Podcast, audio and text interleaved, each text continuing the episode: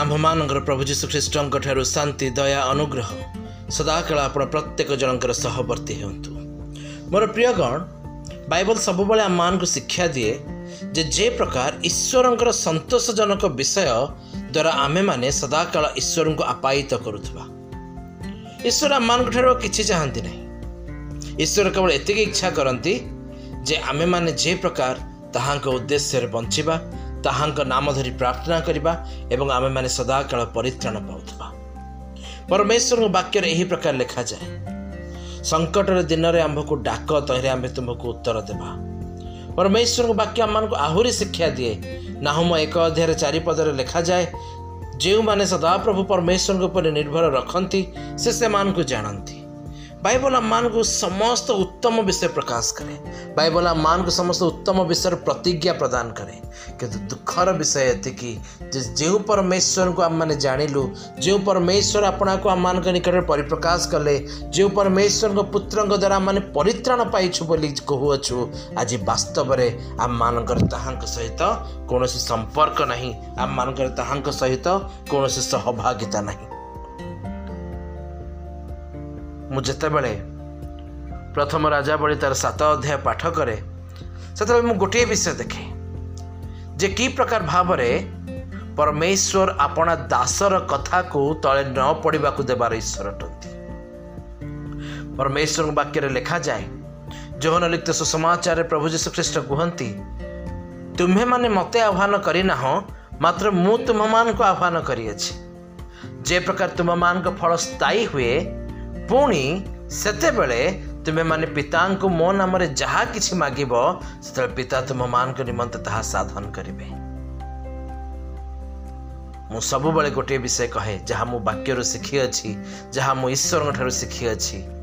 ପ୍ରଭୁ ଯୀଶୁ ଖ୍ରୀଷ୍ଟ କୁହନ୍ତି ଯେ ମୋ ଉତ୍ତାରେ ଯେଉଁମାନେ ଆସିବେ ସେମାନେ ମୋ ଠାରୁ ମଧ୍ୟ ଅଧିକ ଆଶ୍ଚର୍ଯ୍ୟ କର୍ମ କରିବେ। ଏଇ ଆଶ୍ଚର୍ଯ୍ୟ କର୍ମ କ'ଣ? ପ୍ରଭୁ ଯୀଶୁ ଖ୍ରୀଷ୍ଟ କହିଲେ ମୁଁ ଆପଣାରୁ କିଛି ହିଁ କରିପାରେ ନାହିଁ। ମାତ୍ର ମୋହର ପିତା ମୋ ଠାରେ ରହି ତାହା ସାଧନ କରୁଅଛନ୍ତି। ଆଜି ଯେଉଁମାନଙ୍କ ଠାରେ ପିତା ପରମେଶ୍ୱର ସନ୍ତୁଷ୍ଟ ଅଛନ୍ତି ଯେଉଁମାନଙ୍କ ଠାରେ ପିତା ପରମେଶ୍ୱର ଅଧିଷ୍ଠାନ କରିଅଛନ୍ତି ସେମାନଙ୍କର ମୁଖ ନିସୃତ ବାକ୍ୟକୁ ପରମେଶ୍ୱର ତଳେ ପଡ଼ିବାକୁ ଦେବେ ନାହିଁ। ଭକ୍ତ ଦାଉଦ କୁହନ୍ତି ପ୍ରଥମ ରାଜାବଳୀ ପୁସ୍ତକ ତାର ଦୁଇ ଅଧ୍ୟାୟରେ ସେ ଆପଣା ପୁତ୍ର ସାଲମନକୁ ଶିକ୍ଷା ଦେଇ କୁହନ୍ତି ତୁମେ ଯାହା ଯାହା କରିବ ଓ ଯେକୌଣସି ସ୍ଥାନକୁ ଯିବ ସେ ସବୁରେ ଯେପରି କୁଶଳ ପ୍ରାପ୍ତ ହୁଅ ଏଥିପାଇଁ ମଶାଙ୍କ ବ୍ୟବସ୍ଥା ଲିଖିତ ବାକ୍ୟ ଅନୁସାରେ ସଦାପ୍ରଭୁ ତୁମ ପରମେଶ୍ୱରଙ୍କ ବିଧି ଆଜ୍ଞା ଶାସନ ଓ ପ୍ରମାଣ ବାକ୍ୟ ପାଳନ କରି ତାହାଙ୍କ ପଥରେ ଚାଲ ଓ ତାହାଙ୍କ ରକ୍ଷଣୀୟ ରକ୍ଷା କର। ପରମେଶ୍ୱରଙ୍କ ବାକ୍ୟ ଆମମାନଙ୍କୁ ଶିକ୍ଷା ଦିଏ ଯଦି ଆଜି ଆମମାନେ ଈଶ୍ୱରଙ୍କର ଆଜ୍ଞା ଅନୁସାରେ ଚାଲିଛୁ ଆମମାନେ ଈଶ୍ୱରଙ୍କ ନିୟମ ମଧ୍ୟ ଦେଇ ଜୀବନ ଅତିବାହିତ କରୁଅଛୁ ତେବେ ସେଇ ପରମେଶ୍ୱରଙ୍କ ଉପସ୍ଥିତି ଆମମାନଙ୍କ ମଧ୍ୟରେ ଅଛି। ଆଉ ଯେହେତୁ ସେଇ ପିତା ଆମମାନଙ୍କ ମଧ୍ୟରେ ଅଛନ୍ତି ସେ ଆମମାନଙ୍କ ଠାରେ ରହି ଆମମାନଙ୍କ ପ୍ରତ୍ୟେକଟି ପ୍ରାର୍ଥନାର ଉତ୍ତର ଦେଉଥିବେ ଏବଂ ଅନ୍ୟମାନେ ତାହା ଦେଖି କହୁଥିବେ ବାହ କି ଆଶ୍ଚର୍ଯ୍ୟ ପରମେଶ୍ୱର କି ଆଶ୍ଚର୍ଯ୍ୟକାରୀ ପରମେଶ୍ୱର। ଆଜି ଯେହେତୁ ଆମମାନଙ୍କର ବିଶ୍ୱାସ ନାହିଁ ପ୍ରଭୁ ଯୀଶୁଖ୍ରୀଷ୍ଟ କହିଲେ ଯେ କେହି ମୋତେ ପ୍ରେମ କରେ ସେ ମୋର ଆଜ୍ଞା ପାଳନ କରିବ। ପୁଣି ମୁଁ ମଧ୍ୟ ତାହାକୁ ପ୍ରେମ କରିବି ଓ ଆମ୍ଭେମାନେ ଆସି ତାହା ସହିତ ବାସ କରିବା। ପିତା ପୁତ୍ର ପବିତ୍ର ଆତ୍ମାଙ୍କର ଉପସ୍ଥିତି ଆମମାନଙ୍କ ମଧ୍ୟରେ ସେତେବେଳେ ରହିବ ଯେତେବେଳେ ଆମମାନେ ଈଶ୍ୱରଙ୍କ ଆଜ୍ଞା ପାଳନ କରିବା। ମୁଁ କହୁଥିଲି ପ୍ରଥମ ରାଜା ବଳି ପୁସ୍ତକ ତାର ସାତ ଅଧ୍ୟାୟ କଥା। ମୋତେ ବହୁତ ବଢ଼ିଆ ଲାଗେ ବହୁତ ପସନ୍ଦ ବହୁତ ଆଶ୍ଚର୍ଯ୍ୟ ଲାଗେ। ପରିସ୍ଥିତି ଏ ପ୍ରକାର ହେଇଛି ଯେ ଖାଇବାକୁ ସୁଦ୍ଧା ଦେଶରେ ନାହିଁ। ଆଉ ସେତେବେଳେ ସାତ ଅଧ୍ୟାୟରେ ଏକ ପଦରେ ଲେଖାଯାଏ ଇଲିସେ କହିଲେ ତୁମେମାନେ ସଦାପ୍ରଭୁଙ୍କ ବାକ୍ୟ ଶୁଣ। ସଦାପ୍ରଭୁ ଏହି କଥା କହନ୍ତି କାଲି ପ୍ରାୟ ଏହି ସମୟକୁ ସମରିଆର ନଗର ଦ୍ୱାରରେ ଏକ ପଶୁରୀ ସରୁ ମଇଦା ଏକ ସେକଲରେ ଓ ଦୁଇ ପଶୁରୀ ଜବ ଏକ ସେକଲରେ ବିକାଯିବ। ଯେତେବେଳେ କିଛି ସମ୍ଭାବନା ନାହିଁ କିଛି ର ସମ୍ଭାବନା ନାହିଁ। ସେତେବେଳେ ପରମେଶ୍ୱର ଦାସ କହୁଛନ୍ତି କାଲି ଏତିକି ବେଳକୁ ଅବସ୍ଥା ପରିବର୍ତ୍ତନ ହେଇଯାଇଥିବ। ବାକ୍ୟରେ ଲେଖାଯାଏ ସେତେବେଳେ ରାଜା ଯେଉଁ ସତ ସେନା ସେତେବେଳେ ରାଜା ଯେଉଁ ସେନାପତିଙ୍କ ହସ୍ତରେ ନିର୍ଭର କରିଥିଲେ ସେ ପରମେଶ୍ୱର ଲୋକକୁ ଉତ୍ତର କରି କହିଲା ଦେଖ ଯେବେ ସଦାପ୍ରଭୁ ଆକାଶର ଦ୍ୱାର କରନ୍ତି ତେବେ ହେଁ କ'ଣ ଏ କଥା ହୋଇପାରିବ ତହିଁରେ ଇଲିସାଏ କହିଲେ ଦେଖ ତୁମେ ସ୍ୱଚକ୍ଷୁରେ ତାହା ଦେଖିବ ମାତ୍ର ତହିଁରୁ ଭୋଜନ କରିବ ନାହିଁ। ଏହି ଅଂଶ ପ୍ରକାଶ କରେ। ଏହି ସେନାପତି ମଧ୍ୟ ପରମେଶ୍ୱରଙ୍କ ବିଷୟରେ କଥା ହେଉଛି। କିନ୍ତୁ ସେ କହୁଛି ଯଦି ପରମେଶ୍ୱର ସ୍ୱର୍ଗରେ ଦ୍ୱାର ଖୋଲି ଦିଅନ୍ତି ତେବେ ବି କ'ଣ ଏହା ସମ୍ଭବ? ଏହା କେବେ ବି ସମ୍ଭବ ନୁହେଁ। କିନ୍ତୁ ପରମେଶ୍ୱରଠାରେ ନିର୍ଭର ରଖୁଥିବା ପରମେଶ୍ୱରଙ୍କୁ ଜାଣିଥିବା ପରମେଶ୍ୱର ଯାହାଙ୍କଠାରେ ଅଧିଷ୍ଠାନ କରିଛନ୍ତି ସେ ଦାସ କହୁଛନ୍ତି କାଲିକୁ ଅବସ୍ଥା ପରିବର୍ତ୍ତନ ହେଇଯାଇଥିବ।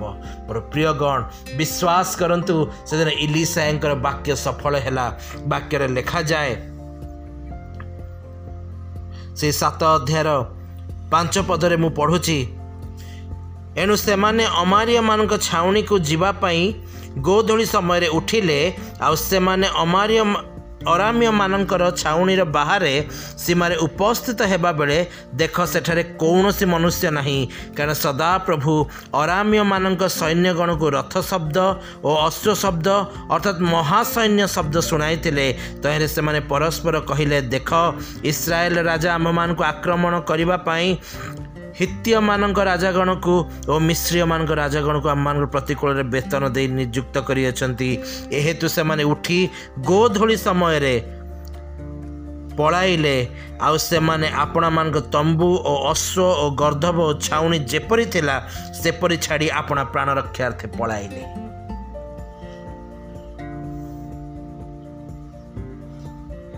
ବେଳେବେଳେ ଆମମାନଙ୍କ ଜୀବନରେ ଆମମାନେ ଅପେକ୍ଷା କରୁ। କ'ଣ ଗୋଟେ ବହୁତ ବଡ଼ ଆଶ୍ଚର୍ଯ୍ୟକର୍ମ ହୁଅନ୍ତାନି? ପରମେଶ୍ୱର କୁହନ୍ତି ନାଇଁ ନାଇଁ ଏଇଟା ପାଇଁ କିଛି ମୋତେ ବେଶୀ କାମ କରିବା ଦରକାର ନାହିଁ। ମୁଁ କେବଳ ବ୍ୟାକଗ୍ରାଉଣ୍ଡ ମ୍ୟୁଜିକ୍ ବଜେଇବି ଆଉ ତୋର ସବୁ ସମସ୍ୟା ସମାଧାନ ହେଇଯାଇଥିବ। ନା ସେ ସ୍ଥାନରେ ଜଣେ ହିତୀୟମାନଙ୍କ ରାଜା ଥିଲେ ନା ମିଶ୍ରୀୟମାନେ ଆସିଥିଲେ ନା କୌଣସି ଅଶ୍ଵ ଥିଲା ନା କୌଣସି ସୈନ୍ୟ ସାମନ୍ତ ଥିଲା। ପରମେଶ୍ୱର କେବଳ ସେମାନଙ୍କୁ ସେଇ ଶବ୍ଦ ଶୁଣାଇଲେ ଆଉ ସେମାନେ ଭୟ କରି ଚାଲିଗଲେ। ପୁଣି ସେମାନଙ୍କର ସମସ୍ତ ଦ୍ରବ୍ୟ ଏତେ ମାତ୍ରାରେ ଥିଲା ଯେ ପରମେଶ୍ୱରଙ୍କ ଦାସ ଯେ ପ୍ରକାର କହିଥିଲେ ସେହି ପ୍ରକାର ସେହି ସ୍ଥାନରେ ସଫଳ ହେଲା। ବାକ୍ୟରେ ଲେଖାଯାଏ ସାତ ଅଧ୍ୟାୟରେ ଅଠର ପଦରେ ପରମେଶ୍ୱରଙ୍କ ଲୋକ ରାଜାଙ୍କୁ ଏହି କଥା କହିଥିଲେ କାଲି ପ୍ରାୟ ଏହି ସମୟକୁ ସମରିଆର ନଗ ନଗର ଦ୍ୱାରରେ ଦୁଇ ପଶୁରୀ ଜବ ଏକ ସେକଲ ଓ ଏକ ପଶୁରୀ ସରୁ ମଇଦା ଏକ ସେକଲ ହେବ। ଆଉ ସେହି ସେନାପତି ପରମେଶ୍ୱରଙ୍କ ଲୋକକୁ ଉତ୍ତର କରି କହିଥିଲା ଦେଖ ଯେବେ ସଦାପ୍ରଭୁ ଆକାଶର ଦ୍ୱାର କରନ୍ତି ତେବେ ହିଁ କ'ଣ ଏପରି କଥା ହୋଇପାରିବ? ତହିଁରେ ସେ କହିଥିଲେ ଦେଖ ତୁମେ ସ୍ୱଚକ୍ଷୁରେ ତାହା ଦେଖିବ ମାତ୍ର ତହିଁରୁ ଭୋଜନ କରିବ ନାହିଁ। ସେହିପରି ତା ପ୍ରତି ଘଟିଲା କାରଣ ଲୋକମାନେ ନଗର ଦ୍ୱାରରେ ତାହାକୁ ଦଳି ପକାଇଲେ ଓ ସେ ମଲା। ମୋର ପ୍ରିୟଗଣ ଈଶ୍ୱରଙ୍କ ସାମର୍ଥ୍ୟରେ ଅବିଶ୍ୱାସୀମାନଙ୍କର କୌଣସି ଅଂଶ ନାହିଁ।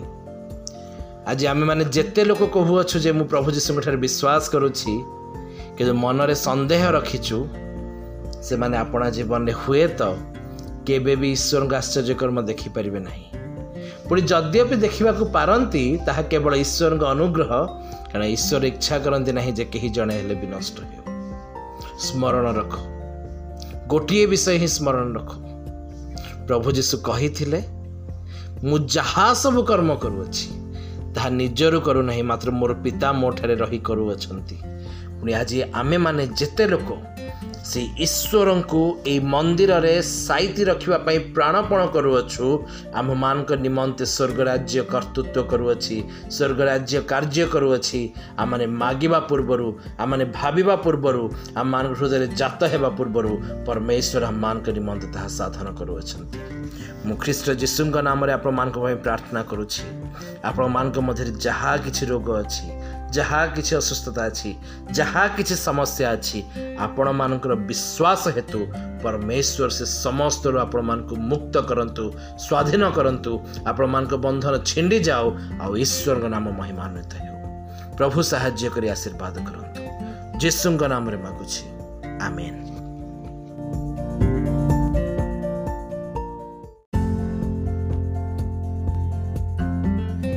ଆଜି ପାଇଁ ଏଇଠାରେ ଆମର କାର୍ଯ୍ୟକ୍ରମକୁ ସ୍ଥଗିତ ରଖିବା। କାଲି ଆମେ ପୁଣି ନୂଆ ଟପିକ୍ ନେଇକି ଆପଣଙ୍କ ନିକଟକୁ ଆସିବୁ। ପ୍ରଭୁ ଆମ ସମସ୍ତଙ୍କୁ ପ୍ରଚୁର ରୂପେ ଆଶୀର୍ବାଦ କରନ୍ତୁ। ଆମେ